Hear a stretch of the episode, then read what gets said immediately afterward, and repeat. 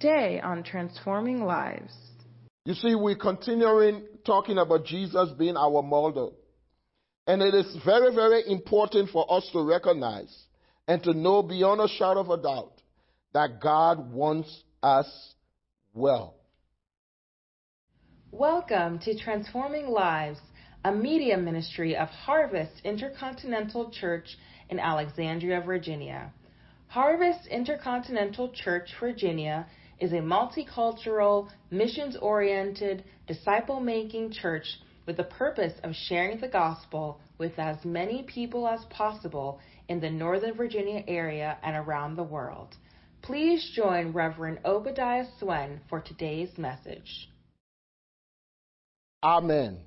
Ezekiel chapter 47, verse 9 to 12. And it shall be that every living thing that moves wherever the river goes will live. There will be a very great multitude of fish because these waters go there. For they will be healed, and everything will live wherever the river goes.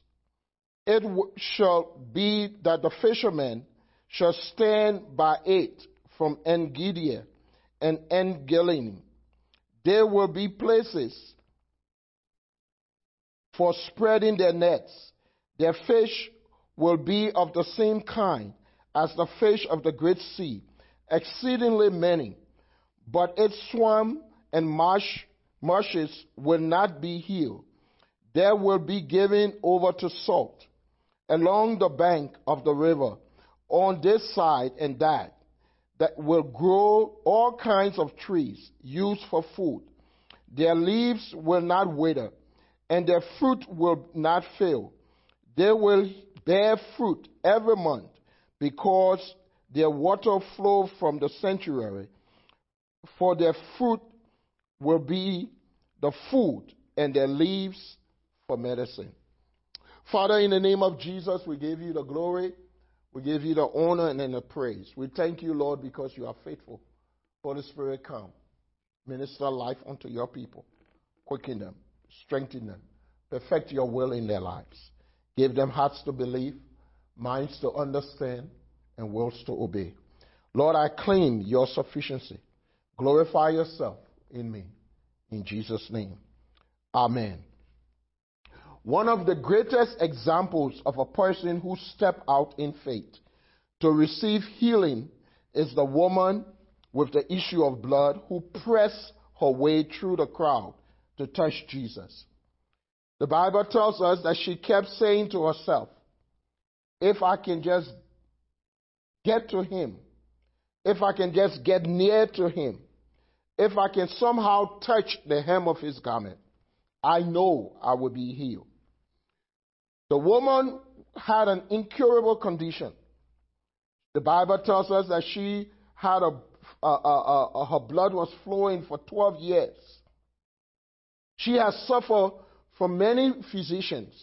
She has spent all the money she had. This woman was destitute because all of her resources had gone to medical bills. But she heard about Jesus.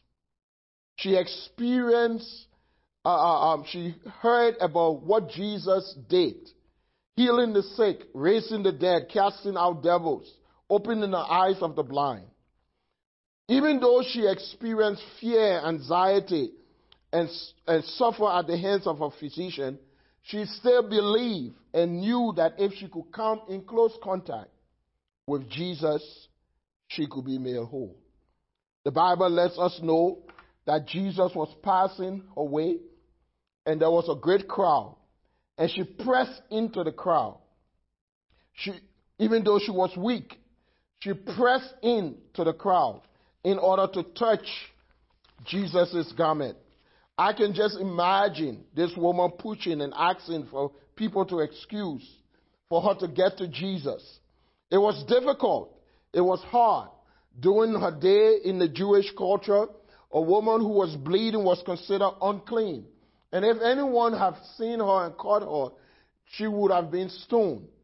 But this woman pressed in because she believed that Jesus was the answer to her question and the solution to her problem. She reached out and she touched his garment. The Bible tells us that Jesus turned in the crowd and said, Who touched me? Even his disciples were not sure that Jesus was making the right um, uh, uh, uh, uh assertion. Because they said, Lord, all these people, you are in a crowd. Everybody is knocking against you. How can you ask who touched me? But Jesus knew that someone had touched him with faith. The Bible tells us that the woman came falling down at his feet and explained the entire situation. I can just imagine this woman telling the entire story that we just read uh, Um, uh, concerning her situation. And Jesus said unto her, Woman, your faith has made you whole. You see, we're continuing talking about Jesus being our model. And it is very, very important for us to recognize and to know beyond a shadow of a doubt that God wants us well. God wants us healed. The Bible tells us that God has opened the floodgates of heaven. Within the last hundreds of years, um, there have been a major renewal uh, or an awakening in the healing ministry in our culture and around the world. Many people are believing and trusting God, and God is restoring healing back to the body of Christ. And people are believing and trusting. And the passage that we read in, in Ezekiel, the Bible tells us that the river, which represent the power and the spirit of, of God, will flow from the temple, from the church, and allow people to be healed because the water, everywhere the water goes, there will be healing. Everywhere the Spirit of God goes, there will bring healing and deliverance and provision and victory. God desires that healing flows from His church. He has opened the windows of heaven, the floodgates of heaven. Uh, Ezekiel saw a vision of the divine flow of God released in the power of God through the power of the Holy Spirit. On the day of Pentecost, the Bible tells us that the Holy Spirit came on earth to establish the church. And when he established the church, there was a mighty baptism, a mighty outpouring. Many of the disciples experienced an, a change and a transformation. And these men who were fearful when Jesus was arrested and put on the cross became men who were bold, who went out into their community sharing this great gospel and letting people know that Jesus still heals today. We can trust God. We can believe God. We can know beyond a shadow of a doubt that God is releasing His healing power in our lives and in our time today. God wants you healed and delivered and set free. You must be convinced that it is Christ's plan for us to perpetrate the healing manifestation of His grace and His power. He is ministering today. God is healing. There are thousands and thousands of people who are experiencing healing and deliverance all over the world today. And you can be one of those that can experience and believe that God wants you healed. God's power is being released, and you can appropriate your healing in your life because He has opened the floodgates of heaven to pour into His church so that people will experience the grace and the power of God. Divine healing is a, a, a spiritual inheritance of the church. If you have given your heart to Jesus, then healing is your bread. It is part of your inheritance. God has purpose, and, and Jesus died on the cross so that you can experience it. You do not have to be afraid. You have to believe. You do not have to compromise or allow all kinds of traditions to hinder you from experiencing all that God wants you to experience. You need to know that God has opened the floodgates of heaven and He has poured out His Spirit so that you can experience healing in your body. We also need to know that church, um, God, Jesus had a purpose for his church. The Bible tells us that he confirmed by giving the church a great commission to go into all the world and preach the gospel, and to heal the sick, to raise the dead, to cast out devils, to cleanse the lepers, to, to, to, to, freely he, we, he gave us, freely we should give. Amen. The, the Bible lets us know that Jesus commissioned the church to heal the sick. And you can experience healing in your body because when Jesus was on this earth, he ministered healing and deliverance and provision to people who came to him. We can see in Matthew chapter 21, the Bible tells us that Jesus went into the temple. Um, there are two particular instances in Jesus' life where Jesus cleansed the temple. At the beginning of his ministry, Jesus went into the temple in John chapter 2, verse 15.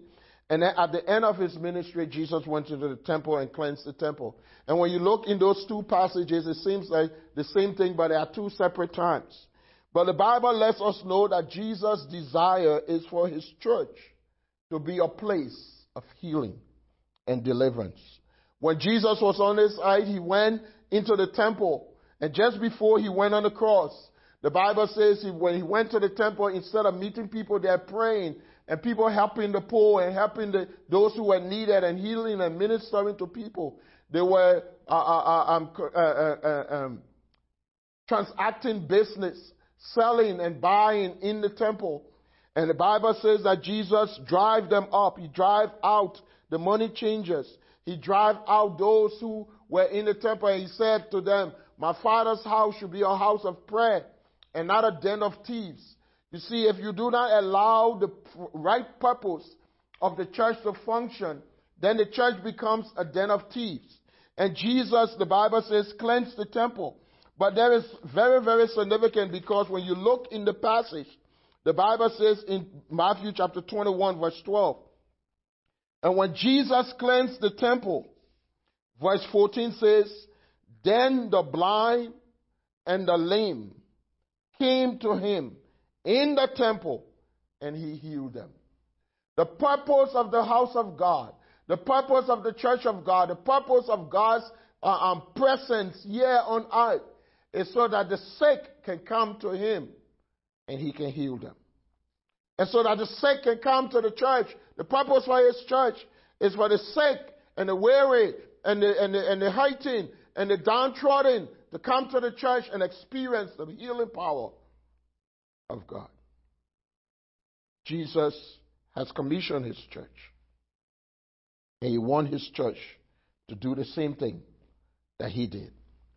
We do not need to be like um, the church, the temple during that time in Jesus where we are transacting business and we stray away from the purpose. The purpose of the church is to spread the gospel, is to bring healing and deliverance to people who need it the most and bring victory and salvation to them.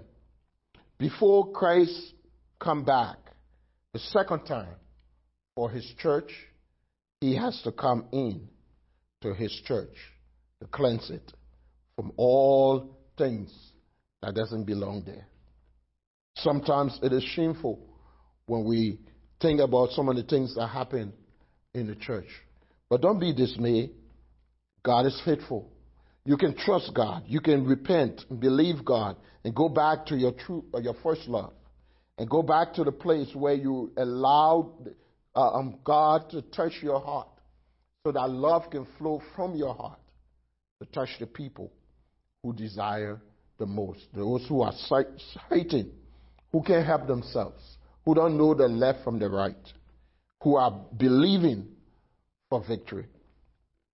Um, the, um, last Sunday was uh, uh, uh, um, Father's Day, and so there was a, a, a particular story in, the, in, in, in Jonah. If you, those of you who may know, there's the story of Jonah in the Scripture. And the Bible talks about Jonah. God went to Jonah and asked him for him to go to Nineveh. Nineveh was the capital city of uh, uh, uh, Damascus or the Assyrian. And there was a wicked group of people. These were the same people who had captured the Israelites, the, the ten tribes, before, and they had carried them, and they were very ruthless. The Assyrians, when they capture a particular nation, they would spread them all over. And so Jonah did not want to go where God sent him. And so the Bible tells us that he took a ship and he was running away. And there was a storm, and the, the sailors found out that Jonah was the one because he told them that God was the uh, um, has sent him and he was trying to disobey God. And so they threw him into the, the sea. And when they threw him into the sea, the Bible says Jonah prayed and asked God, and God caused a fish to swallow him and, and then put him out because he repented. And then Jonah decided to go to Nineveh. But Jonah was a, a, a, a disobedient prophet. He, he, he went to Nineveh, but he did not want God, um, the people to repent. And the Bible says there were three days from one part of the city to the other. And Jonah walked, and as he walked, he declared, um, within three days, God is going to destroy the city if you do not repent. And the Bible says that the people heard it and they, they went, uh, put on sackcloth and ashes and began to pray and cry out to God. The king heard it and the king pronounced a fast and a, a, a, time of fasting for the entire nation. And God heard and saw and God relented. And Jonah was angry. Jonah was angry because God forgave the people.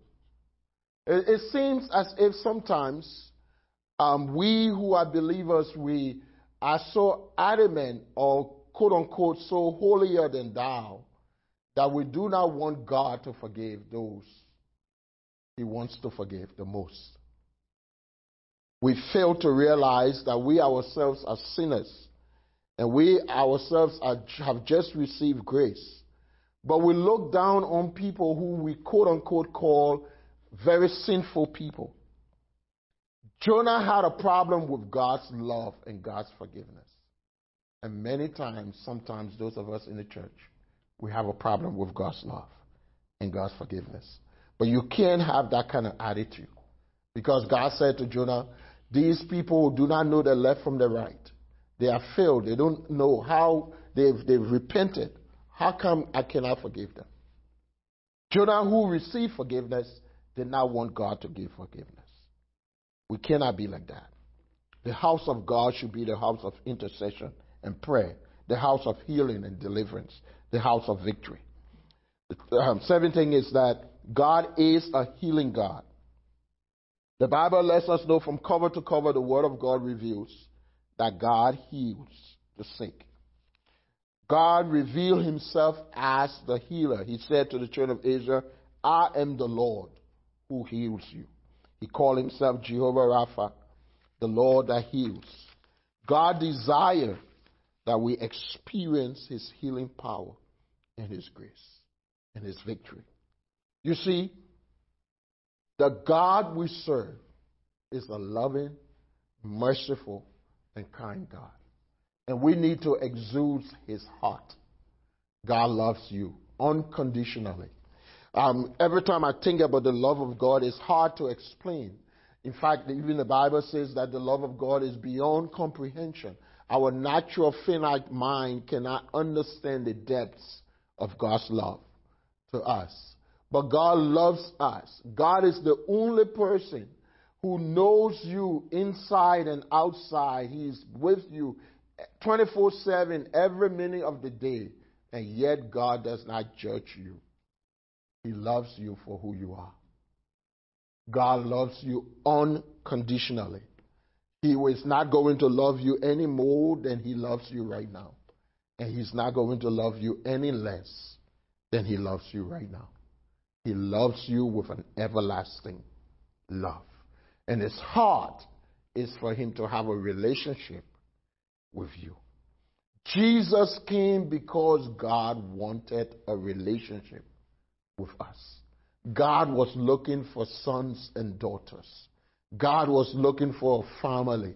And God sent, even Adam and Eve, when they failed, God sent Jesus to come and to die and to bridge the gap, to remove the sin problem so that we can have a relationship with God. Regardless of your sin, regardless of your fault, regardless of your pain, regardless of your sickness, regardless of your disease, regardless of everything, the atrocities that are happening around you, or even some of us are causing by ourselves, God still loves you and God desires your best. He wants you healed, He wants you whole, He wants you delivered. God is rooting for you. God is like the, the, the, the, the father in the story of the prodigal uh, um, son who loves his son, both sons, because both of them, one of them was wayward. He decided that he, he, he, he wanted his uh, uh, uh, uh, part of the inheritance. In essence, he was saying to his father, I wish you were dead. And he took it and went out and he spent it on riotous living. But when he came to him senses, he came and the father received him, didn't judge him, received him back, celebrated him, and restored him as a son. The older brother who was in the house, like many of us, um, was serving diligently, but he did not understand the heart of the father. He said to the father, he accused the father as being uh, impartial, as being mean. He said, All these years I have served you, and you have not given me anything for me to celebrate with my friends. And the father was like, What? Everything I have is yours. You don't have to ask for it, you just have to enjoy it. You didn't need to wait for me to give you a good or something to celebrate with your friends. It's already yours. And sometimes we miss the heart of God. The wayward son was running away from God in sin and rebellion. The older son was running away from God because he did not understand the father's heart. He did not understand the love of the father. He was accusing him as being partial. In fact, in that story, when the older brother talked about his brother, he didn't even say, My brother. He said, Your son. Because he had distanced himself from his, older, uh, his younger brother. We need to know that God did not die, Jesus did not die for us when we were loving him. The Bible tells us in Romans chapter 5, verse 8 that God commended his love towards us in that while we were still sinners, Jesus died. Jesus died when we were still hitting God, when we're still doing all of the mess that we already do. That's why we need to have the Father's heart. That's why we need to understand the love of God. That's why we need to know so much because God knows us, knows everything about us, and he still loves us. The Bible tells us in Jeremiah chapter 29, verse 11, he said, I know the plans that I have for you plans of good and not evil, plans to, to, to restore you and bring you to an expected end. You see, God loves us and He desires for us to understand and experience His love. The Word of God is true God depends on, I mean, relies on His word. And Paul said, Who, what, for what shall some, what if some do not believe? Shall unbelief make the faith of God without effect? He said, God forbid. Let God be true and every person a liar. God is not going to deny himself. In Timothy, the Bible says that if we are not faithful, Jesus remains faithful because he cannot deny himself. If we receive the healing power of God that is flowing in our lives and he wants to flow in the church and amongst his people, we must understand that God is good and faithful and true. And we must trust him for who he is. I want to pray for you. Hallelujah. Let's pray. Father, in the name of Jesus, I release your grace to your people, those who are sick in the body. I pray, Lord, that you would touch them right where they are. Holy Spirit, come. Fill their hearts, fill their lives. Wherever they are, oh God, touch them in the name of Jesus. I rebuke every sickness and disease over your body and over your life. I come against the plans of the enemy those whose hearts are broken, relationships who are, are tainted. I pray for the peace of God to fill your soul and to fill your heart. I pray that you will understand the unconditional love of God and that you will run to the Father. You will desire to understand and to know that God wants his house to be a place of rest and healing and deliverance and victory. God loves you with an everlasting love. There's nothing that you can do that would turn away the love of God from you. In Jesus' name. Amen. Amen. Thank you for spending this time with us. We do not like to end our broadcast without giving you the opportunity to make Jesus the Lord of your life. The Bible says, Whosoever shall call upon the name of the Lord shall be saved. Friends, if you want to accept Jesus as your Lord and Savior, please pray this prayer after me. Say, Lord Jesus, I am a sinner. Forgive me of my sins. I accept you as my Lord and Savior. Friends, we are excited that you have accepted Jesus as your Lord and Savior. We would like to send you some free materials to help you grow in your Christian faith. So please write or email us at Harvest Intercontinental Church, Virginia. It is 305 Richmond Highway, Suite 2A, Alexandria, Virginia, 22309 or admin at harvestersvirginia.com. We encourage you to join a good Bible believing church so that you can serve the Lord with other believers. If you live in the Northern Virginia, Washington, D.C. metropolitan area, we invite you to worship with us at any of our services. On Sunday at 11 a.m., our contemporary worship service. On Wednesday night, our Bible study at 8 p.m. On Friday at 8 p.m., our intercessory prayer meeting. Thank you for joining us, and we look forward to seeing you. God bless you.